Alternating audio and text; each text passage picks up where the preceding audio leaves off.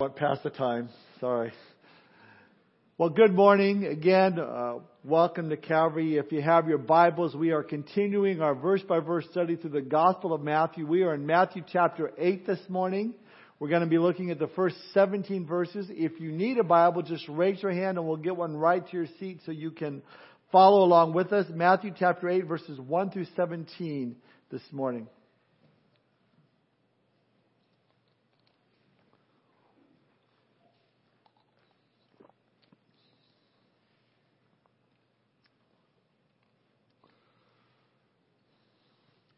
We just finished up the Sermon on the Mount, and, and you know, I'm tempted just to start the whole thing all over again. It was so so cool and so exciting, but uh, we're going to move on.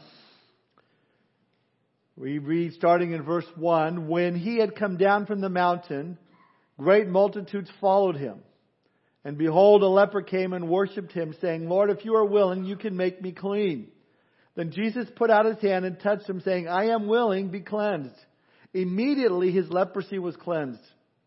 And Jesus said to him, See that you tell no one, but go your way, show yourself to the priest, and offer the gift that Moses commanded as a testimony to them. Now when Jesus had entered Capernaum, a centurion came to him, pleading with him, saying, Lord, my servant is lying at home, paralyzed, dreadfully tormented. And Jesus said to him, I will come and heal him. The centurion answered and said, Lord, I am not worthy that you should come under my roof, but only speak a word and my servant will be healed. For I also am a man under authority, having soldiers under me. And I say to this one, go, and he goes, and to another, come, and he comes, and to my servant, do this, and he does it. When Jesus heard it, he marveled and said to those who followed, Assuredly I say to you, I have not found such great faith, not even in Israel. And I say to you that many will come from east and west and sit down with Abraham, Isaac, and Jacob in the kingdom of heaven. But the sons of the kingdom will be cast into outer darkness. There will be weeping and gnashing of teeth. Then Jesus said to the centurion, Go your way, and as you have believed, so let it be done for you. And the servant was healed that same hour. Now when Jesus had come into Peter's house, he saw his wife's mother lying sick with a fever. So he touched her hand, and the fever left her, and she arose and served them. When evening had come, they brought to him many who were demon possessed, and he cast out the spirits with the word and healed all who were sick, that it might be fulfilled which was spoken by Isaiah the prophet, saying, He himself took our infirmities and bore our sicknesses. The title of my message this morning is Unleashed Power. Let's pray. Father, we thank you for this opportunity that we have to gather together this morning, knowing, Lord, that it's your will, it's your desire to speak to our hearts. And so, Lord, we pray that we would have ears to hear exactly what you have to say to each one of us this morning. That we would uh, be open to receive all that you have for us today. We pray, Lord, if there's anyone that here that is yet to surrender their heart and life to you, they're not born again yet, we pray, Lord, you'd especially touch their hearts. We thank you for this time this morning. We thank you for your love, your grace and just this opportunity to bring you glory. We commit our time to you now. In Jesus' name we pray. Amen. What is that humming noise? Anybody hear that? Oh well, we'll, we'll uh, kind of ignore it. Matthew's gospel is the gospel of the king.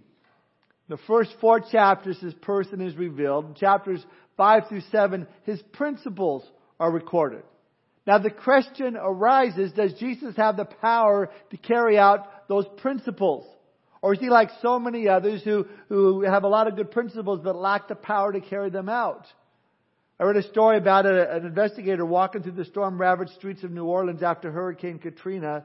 Amidst the rubble and, and the destruction, he found a, a plastic straw, a flimsy plastic drinking straw, but why it caught his eye is that this flimsy, flimsy this little plastic straw, flimsy, had done something some other flimsy plastic straw has never done.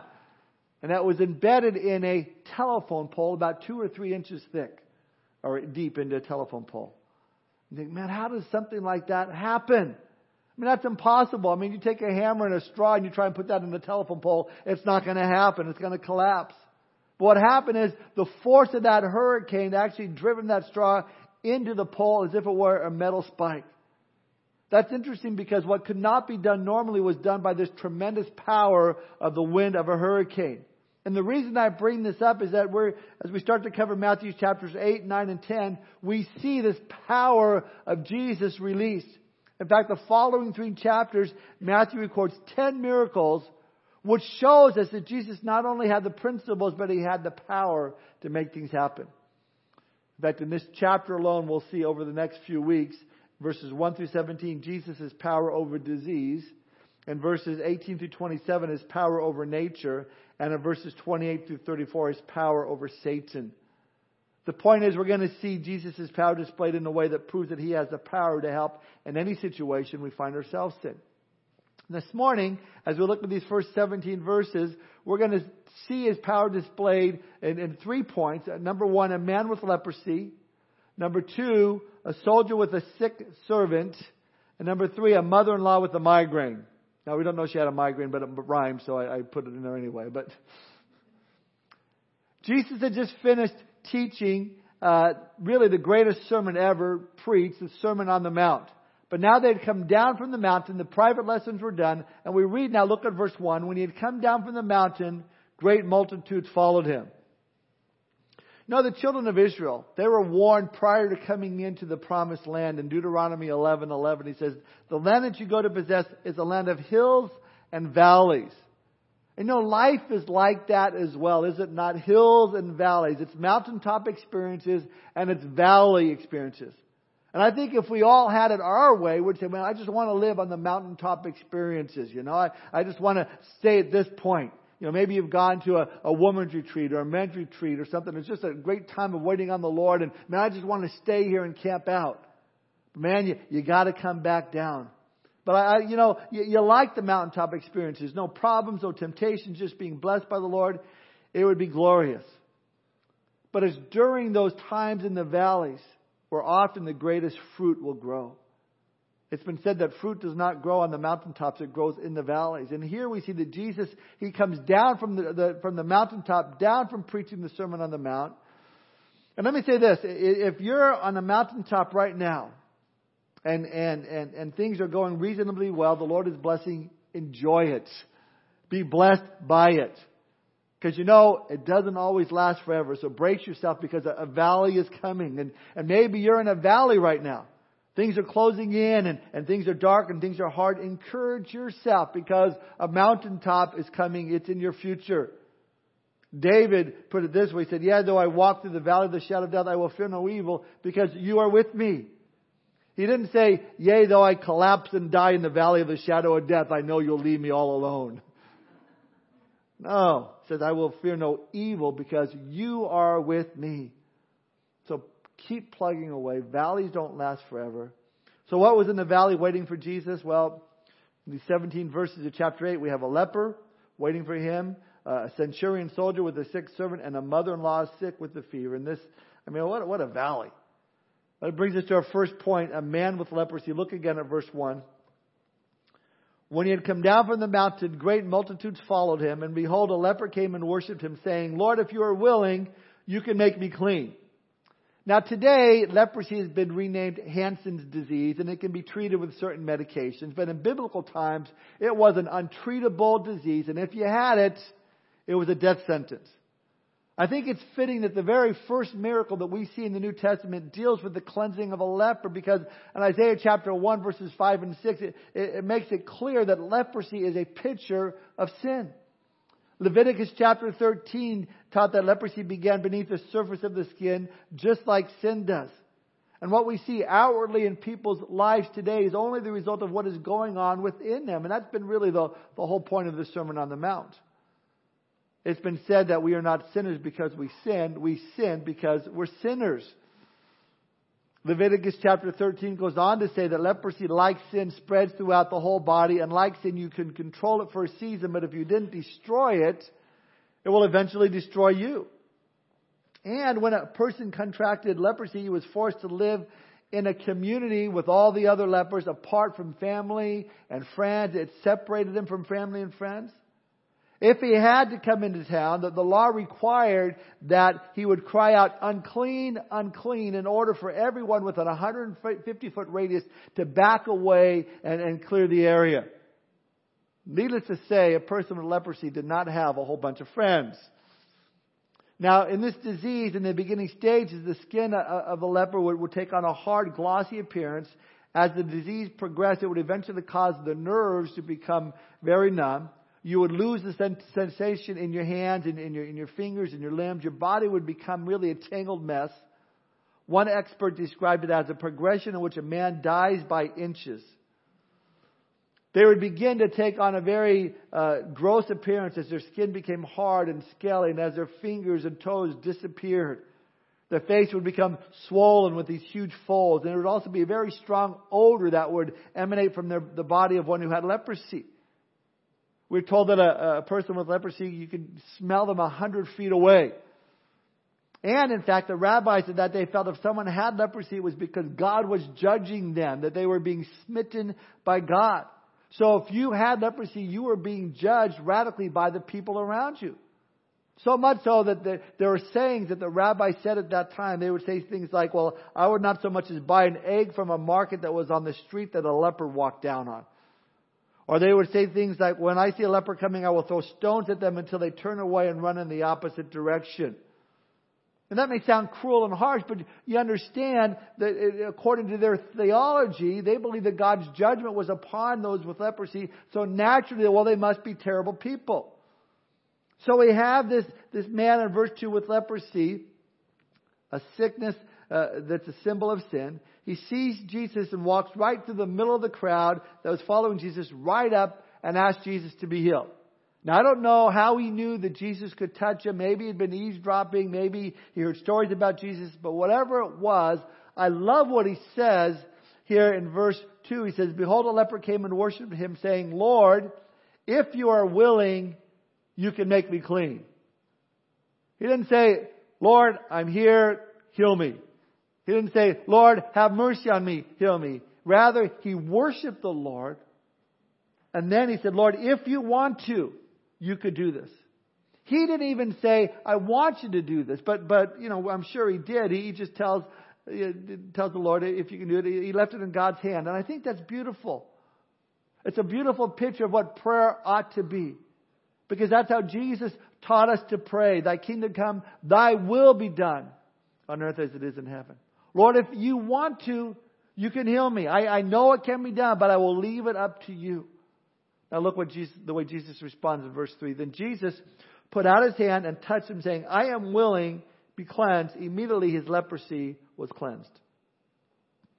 Now Jesus could have easily said to this gross person, sores all over his body, smelly, strained voice, you know, his eyes could be watery. Okay, okay, okay, okay, I'll, I'll heal you. Uh, I'm just not going to touch you. Just, just back off a little bit. I'm just going to heal you. Jesus could have just spoken the word and the man would have been healed. Listen, it probably been 20 to 30 years since this man had felt the touch of a non-leper's hand. Who knows? This guy might have been a husband once, you know, with, with the wife who, who knew the touch of his wife. Certainly he was some mother's son. He knew the touch of his parents. Maybe he was a father himself. He knew the touch of his children, but not for years. Ever since he's been a leper, he had no human contact at all. But what does Jesus do? He reaches right out and touches him, grabs him, holds him, touches him. There's a lesson in that for us. Folks, listen, regardless of the sin you might be struggling with right now, don't make the mistake that countless thousands of lepers do and say, well, I need to stay away from Jesus, I'm unclean. Jesus can handle your sin. He's not shocked by it. He's not horrified by it. He's not embarrassed by it. Jesus touched this leper and he can handle your sin as well. The biggest mistake that people make is well, well concerning Jesus is well when when I get my life together, when when when I can clean myself up, then then uh, you know then I'll then I'll turn to the Lord, or then I'll then I'll uh, you know deal with these things. Listen, you'll never get it together until the Lord touches you. If you're struggling in sin or maybe questioning your faith, if you're living a life of carnality, the good news is Jesus can handle it. You just need to come to Him. Here the Lord, or the leper wanted to be changed and, and said, Lord, if you are willing, you can make me clean. And we read Jesus put out his hand and touched him saying, I'm willing, to be cleansed. Immediately the leprosy was cleansed. Oh, I love those words. I am willing. Do you know the Lord has never refused anyone who came to him looking for help? Jesus never said, Sorry, bub, I don't have time for you. Not today. In every instance, every, he dealt with people graciously, mercifully, and compassionately. And maybe you're saying, Yeah, yeah, I've sought the Lord. I've asked him for help, but I've asked him to do this thing in my life, but it's never happened. Why? Why would he help this leper and not me in my life? I, I have needs. Well, could it be James 4 chapter 3, chapter 4 verse 3 tells us? You ask and you do not receive because you ask amiss that you may spend it on your pleasures? The Greeks had a saying, when the gods wanted to punish a person, they answered all their prayers. I, I think many times our prayers are just plain wrong, and our Father who loves us enough will say, I, No, I don't think so. This is not the best thing for your life right now. Listen, he'll never turn you away, but he'll always do what is best for you, and you'll see it. You'll see it sooner or later if you'll just ask him. Listen, there are thousands of lepers in that region at the time, but only one came and asked Jesus to be healed, and only one went away clean. You have not because you ask not. And again, no one had probably touched that man since the day he became a leper. He'd been outcast, unloved, undesired. Imagine how radical this was. As Jesus touches him, instantaneously his leprosy was gone. I mean, it was probably in advanced stages. Maybe his fingers were all gone. Maybe he had some, I don't know, maybe his arms were gone. This means that the arms grew, fingers grew, the skin that was just this ugly, you know, gray, smelly skin of a leopard, all of a sudden, skin like, like a baby skin. I, I mean, uh, maybe blind eyes he could see again. Everything just came back to its original state right in front of Jesus before everybody else's eyes. You know what this tells us? It tells us that no one is beyond the reach of God. No one is. Instantly the leprosy was gone. Well, then look what Jesus says in verse 4. He said to him, See that you tell no one, but go your way, show yourself to the priest, and offer the gift that Moses commanded as a testimony to them. Jesus says, I want you to go, I want you to show yourself to the priest. Now, why did he say that? Well, according to Leviticus chapter 14, there are specific things that the leper was to do if they were cleansed. And so Jesus is, is obeying the law and telling him to do this. Which shows us that Christ didn't ignore the teachings of the law, though he was accused of it. He never really broke the law, not even once. You might say, well, he, he must have broken the law because he touched a man with leprosy. No, he healed a man with leprosy as he touched him. Man no longer had the disease. Jesus always kept the law. And to show that, he says to this guy, go and show yourself to the priest. Don't tell anyone, he says in verse 4. So what does he do? Well, according to Luke's gospel of the same story, he blabs it to everyone he can see. what an interesting contrast. Jesus tells this man to be quiet, and the man tells everyone, and the Lord tells us to tell everyone, and we keep quiet. We have the Great Commission going to all the world and preach the gospel to every living creature. Maybe Jesus should have used reverse psychology on us. Whatever you do, don't go into all the world and preach the gospel because this is a secret and I don't want anyone to know. We would evangelize the planet 50 times already. See, this man can no longer cope with the difficulties and ultimately what would be his death. So he comes to Jesus. Jesus responds to him, resulting in this leper experiencing the, the power of God in his life and he couldn't keep it to himself. In the same way, we are not able to cope with all the difficulties and ultimately death in our own lives. We too must have a relationship with Jesus Christ and His empowering in our lives. We must come to Him out of a sense of need. And, and, and this how the sinner must come by the way to Jesus Christ. With confidence, with reverence, with humility, with faith, with a great sense of need. Now this brings us to our second point. A soldier with a sick servant. Look at verse 5.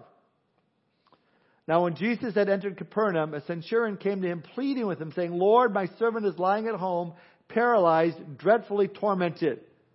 So here we have a Gentile coming to Christ for help.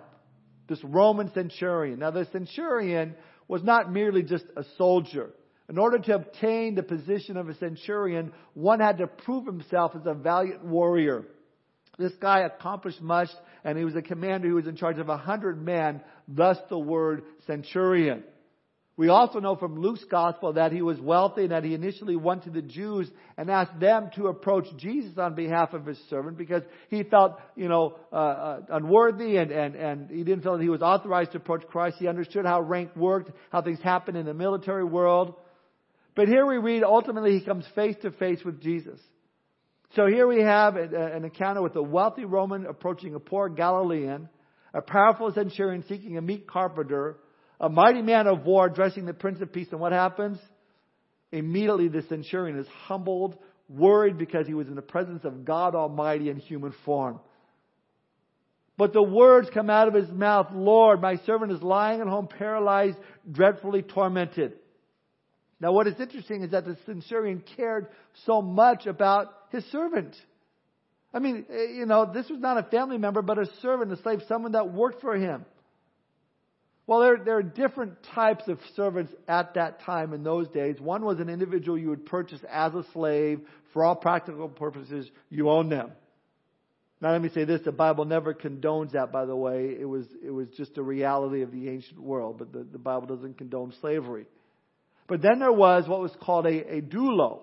This was a slave that, that was, you once owned them, but then you released them. He said, you're free to go. You're no longer under, under constraint to serve me. I free you. But then the doulo would say, listen, I want to stay with you because I love you. I, I want to serve you by choice. Apostle Paul calls himself, excuse me, calls himself a doulo of Jesus Christ, a bondservant. And so this picture here is that the centurion has a doulo of a slave, as well as in the original language, it hints that this is like a young boy or a young girl, very precious to the centurion. Now, for a military man, over 100 soldiers, he had a very tender heart. And again, he says, Lord, my servant is lying at home paralyzed, dreadfully tormented. And then Jesus responds in verse 7. He said to him, I will come and heal him. Isn't that awesome? I mean, uh, now here we have another manifestation of Jesus' power. I want you to notice too that Jesus didn't say, well, let me come, let me examine him, see what's going on here, and I'll tell you after examination if we can do anything. And he doesn't also say, listen, get with one of my disciples and make an appointment. I should be able to get to your servant sometime towards the end of the year. I'm pretty booked up now, but, but make sure you have the proper insurance, your insurance cards, and, and I could probably get you in maybe a couple of three weeks now. No, Jesus immediately says, I will come and heal him. That's awesome. That's why he's called the great physician. but then it gets better. This man was a humble man. He says in verse 8, Lord, I'm not worthy that you should come under my roof, but only speak a word and my servant will be healed. I love that he sees Jesus as his Lord. And seeing Jesus as his Lord, he sees himself in true humility. He realizes he's in no place to demand anything from Jesus. Now, Peter reminds us that we're to be clothed in humility. Humility means that even if the elder over me, you know, my mom or dad or the spiritual brothers overseeing my ministry makes a wrong decision, I still must be the right person.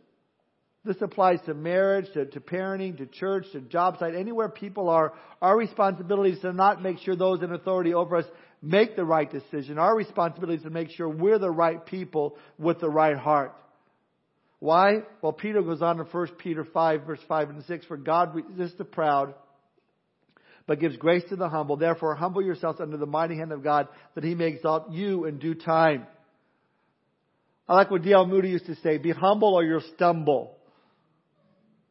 I read an article from the late Alex Haley author of Roots, had a picture in his office. Excuse me. I, I ate a Baby Ruth before I started teaching. That nuts in the. I shouldn't have done that. I read an article that said Alex Haley, the, the late author of Roots, he had a, a picture in his office showing a turtle sitting on top of a fence post. And he said the picture was there to remind him of a lesson he learned long ago. If you see a turtle on a fence post, you know he had some help. And Alex said, anytime I start thinking, wow, isn't this marvelous what I've done? I look at that picture and remember how this turtle, me, got me up on that post. Remind me of the words of Paul to his letter to Titus where he said in Titus 3 5, Not by works of righteousness which we have done, but according to his mercy he saved us through the washing of regeneration and renewing of the Holy Spirit. The centurion, he was a man of humility, but most of all, he was a man of faith. For when Jesus says, I'll come and heal him, in verse 7, he replies, Lord, Lord, only speak the word, and my servant will be healed. See, he understood the power of God. He understood authority. He understood that Jesus had the authority to speak and the disease would depart. And he gives this illustration. Look at verse 9. The man says, For I also am a man under authority, having soldiers under me, and I say to this one, go, and he goes, and to another, come, and he comes, and to my servant, do this, and he does it.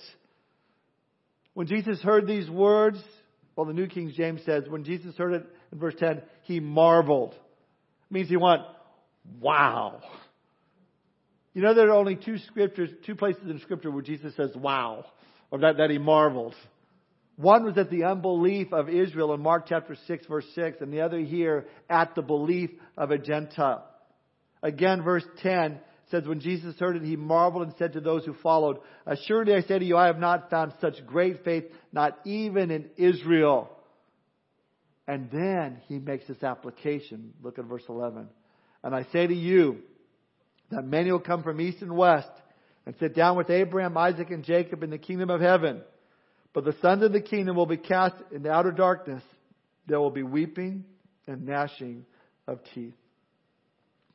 Verse 11, he's talking about the promise of the Gentiles who are outside the covenant promises and blessings of God who would enter into heaven one day. They come from the east and come from the west and, and, and come in into heaven. The next verse, verse 12, he's talking about the Jewish people, the chosen people, the covenant people, the people with the fathers, Abraham, Isaac, and Jacob, because of their unbelief in Jesus, he says they'll end up in hell.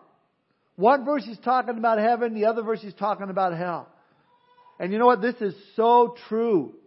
Israel is blinded even to this day by unbelief, rejecting the Messiah shut out of the kingdom, but the Gentile believers receive Christ and will sit with Jesus in the kingdom with Abraham, Isaac, and Jacob. I can't wait to sit down with Abraham, Isaac, and Jacob. I'm sure I'll have to wait in line, but it'll be worth it all of eternity to do that. But the amazing thing is the Jewish people with all their privileges are so blind and filled with unbelief. But I think, you know what? The same thing is going on today in our Western world. We've been so blessed to live in the United States with every opportunity to know the Lord. We have the freedom to worship in the United States, freedom to go to church, freedom to own a Bible, freedom uh, uh, to, to, to, to serve the Lord, and yet people still reject Jesus Christ.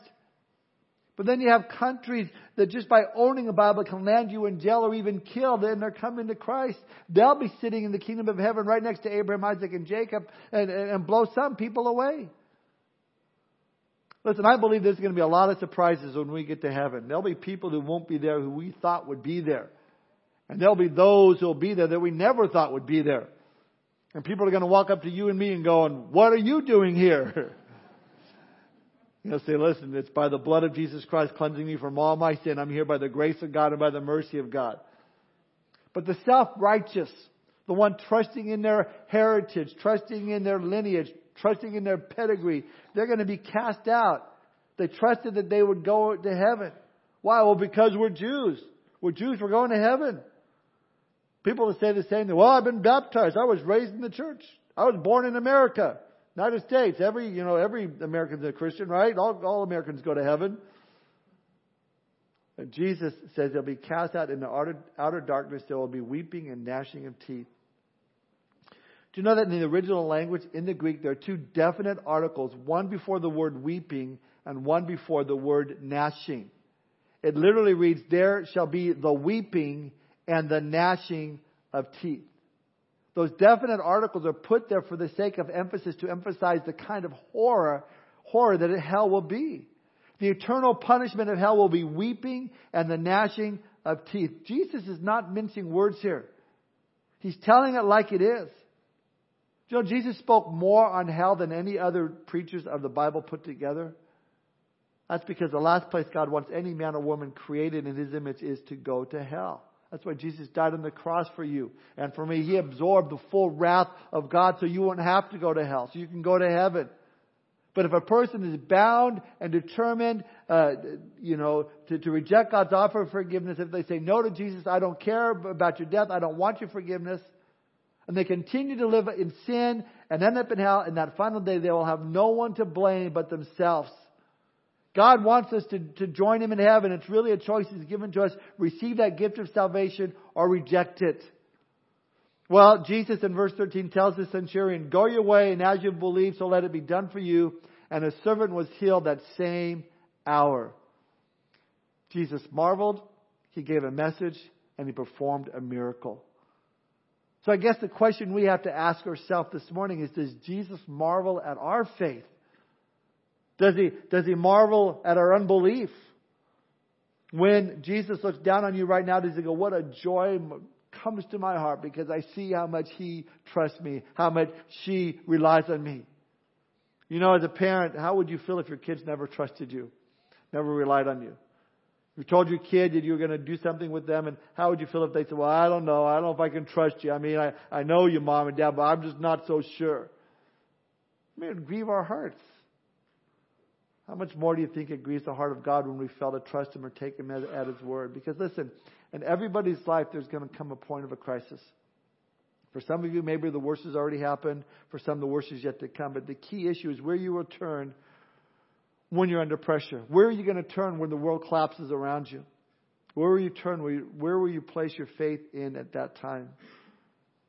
A.W. Tozer wrote, If our faith is going to have a firm foundation, then we must be convinced beyond any possibility and doubt that God is altogether worthy of our trust. See, God says, I'll provide for you. Trust me, I'll guide you, I'll never leave you, I'll never forsake you. And we go, I don't know, Lord, I don't know if I can trust you. Hey, Jesus can be trusted. He's dependable. Jesus marveled at this, this man of faith. But you see, the centurion's faith was great because he understood something that we need to strive ourselves to understand. And that is God's work in our, in our life is a work of grace. We don't deserve it. God is not good to us because we're good. He's good to us because He is good. Now, this brings us to our, our final point, our final person, number three, a mother-in-law with a migraine. Again, I don't know if she had a migraine, but it rhymed, so I used it. But she was sick, and she did have a fever. Look at verse 14. Now, when Jesus had come into Peter's house, he saw his wife's mother lying sick with a fever. So he touched her hand, and the fever left her, and she arose and served him. Reminds me of the story about a man, his wife, and his mother-in-law who went on vacation to the Holy Land. While they were there, the mother-in-law passed away. An undertaker told them, you can have her shipped home for $5,000, or you can bury her here in the Holy Land for just $150. The man thought about it, told him that he would just have her shipped home. The undertaker asked, why? Why would you spend $5,000 to ship your mother-in-law home when it would be wonderful to have her buried here and only spend $150? The man replied, Well, a man died 2,000 years ago. He was buried here, and three days later he rose from the dead. I just can't take that chance.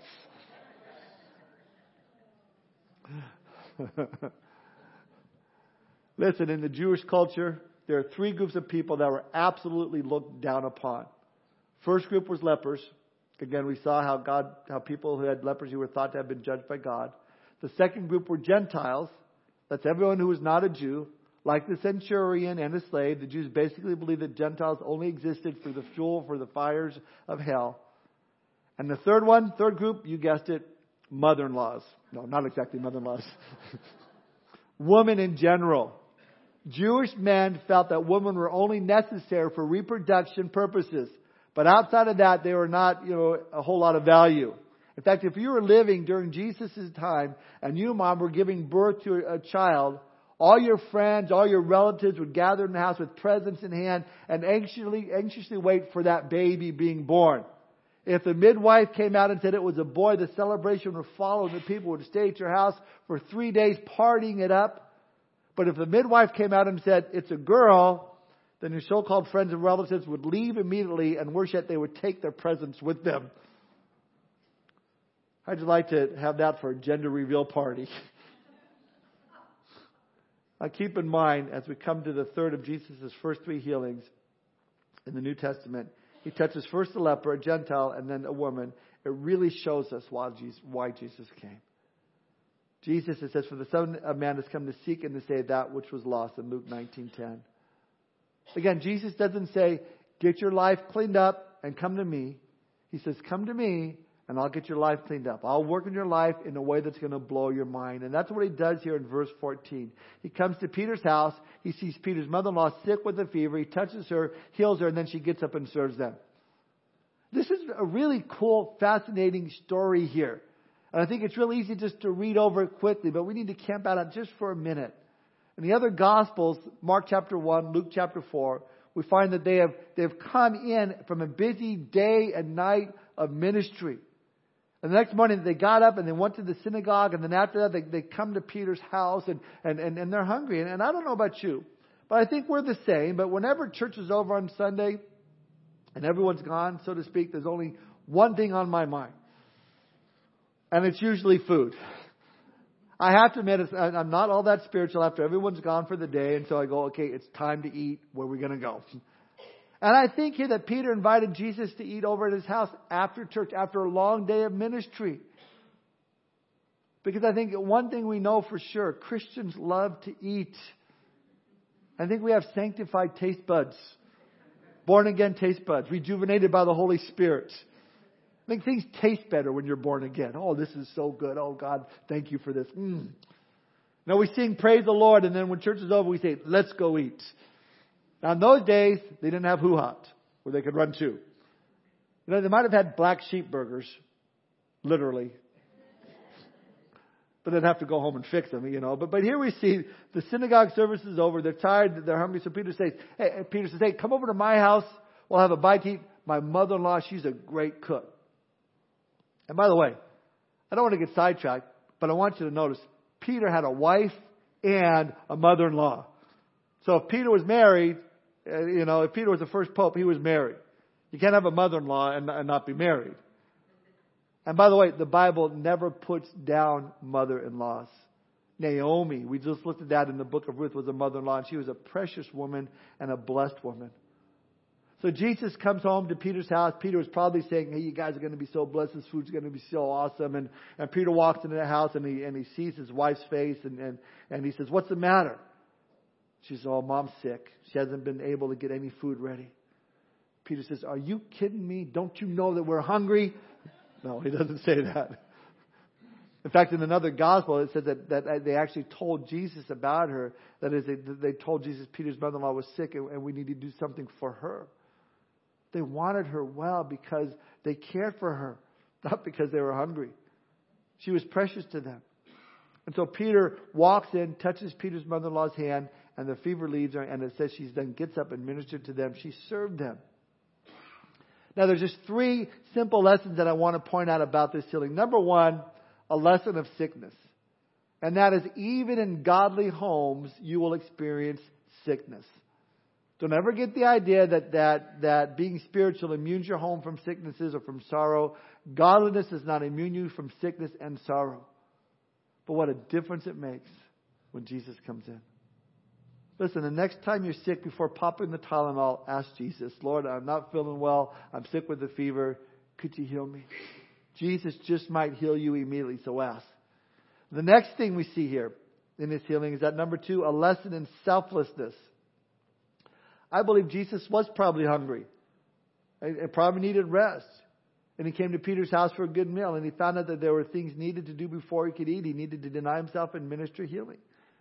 Jesus always sacrificed his own needs for others. May we do the same. And the third thing I see in this healing is that it's a lesson in service. She was saved to serve. What a blessing that is that God heals us so we can serve him. He, he heals us so that we, we cannot live selfishly, but we can devote, ourselves, devote ourselves to service. We read here that she got up and ministered to Jesus. Listen, one of the evidences that you've been touched by the Lord is that somewhere in your Christian journey, you're going to say, I don't want to just receive anymore. I want to give. I want to serve. I want to find my place. I want to find my spot. I want to know what my gift is and I want to use it. I want to exercise my gift. There's a woman who was saved under the ministry of Charles Spurgeon, and she walked up to Spurgeon one night and said, Mr. Spurgeon, Jesus changed my life, and he will never hear the end of it. I like that. He's never going to hear the end of it. I'm going to thank him and I'm going to serve him because he's changed my life. Peter's mother in law was changed and immediately she got up and served him. Now imagine the scene. You're Peter's house. Mom's been healed. The meal is over. You happen to look outside the window, outside the door, and all of a sudden it's pandemonium. Crowds are swarming around the house because news travels fast when you have somebody that can heal people and, and cast out demons. With this kind of power, people were just coming out of the woodworks to bring them to Jesus. Look finally now at verses 16 and 17. When evening had come, they brought to him many who were demon possessed, and he cast out the spirits with the word and healed all who were sick, that it might be fulfilled which was spoken by Isaiah the prophet, saying, He himself took our infirmities and bore our sicknesses. I like that Matthew here quotes Isaiah chapter 53. Yes, Jesus had healed the leper. He had healed the centurion slave and he had healed Peter's mother-in-law of fever, showing his power, his power over disease. Spends the rest of the night now casting out demons from people who were demon possessed, healing every sick person that was brought to him. And I love that Matthew connects the dots. He sees it, the connection of Isaiah 53 verse 4 when it says, He himself took our infirmities and bore our sicknesses. That was and is Christ's ministry. Jesus is fulfilling prophecy, the prophecy of Isaiah. He's borne our infirmities and sicknesses. Now sadly there are those who, based on this verse, teach that since Jesus bore our infirmities and our sicknesses, then we should never be sick. Because being sick is, is out of the will of God or, or you know, you have a lack of faith. Listen, sin, sickness, and death, all of them were defeated upon the cross. So that when the kingdom is established here on this earth, the power of sin will be done away with. All will be healed. There will be no more death. But until then, those who preach that true believers should never be sick must also preach that true believers should never sin and never die. You show me a man who never sins and doesn't die, then maybe I'll listen to you about what they have to say about sickness and faith. Now, that doesn't mean that, that God does not heal. Of course He does. Neither am I saying that you shouldn't pray for the sick. We are commanded to pray for the sick. But what I question is those people who say that God never intends anyone to be sick, all should be healed. Let me tell you, all of us will be healed one day. Could be now, could be a year from now. Some will be healed when we get to heaven. But face it, folks, our bodies are falling apart. I love a story I found about how the Lord has a way of compensating for our old age. It goes like this. Although pounds are harder to lose as you get older, your teeth begin to fall out so you can't eat so much. You say, yeah, but then I look so terrible if my teeth fall out. Well, that's why your eyesight starts to go so you can't see your teeth falling out. Yeah, but others can see it. So what? By then you've lost your hearing so you can't hear what they are saying about you anyway. And even, even if you could hear, your memory starts to fade and you wouldn't remember it. I like that. But praise the Lord. He bore our sicknesses, our infirmities, and all these problems and hurts and pains and diseases are all going to be healed sooner or later. That's a promise. And as far as application goes, let's close with these two thoughts. What we learned from these three miracles today. Number one, God is concerned with individuals. God cares about the individual. And you're not lost in the crowd. With the billions of people upon planet Earth, God knows you, God loves you, and He cares about you personally. He's concerned with the individual, even the outcasts and the undesirables, a leper, a slave, and a woman. Three people who really were outcasts of society at that time, despised, you know. But Jesus comes, and the first people Jesus reaches out to and touches is the outcast, a leper, a slave, and a woman. And if you're here today and you feel like nobody cares, God cares and He wants you to come to Him. Secondly, we also learn from these miracles that God can meet every need and that He has the power and the authority to do so. I don't care what you're going through, don't know what's happening in your life, how big the tragedy, the sorrow, the sickness, or the sadness, how deep the valley is. I believe that Jesus Christ not only cares about you, but He has the power to deliver you and to heal you. You come to Him as a leper, born out of your sense of need, your sinfulness. He'll cleanse you from your sins.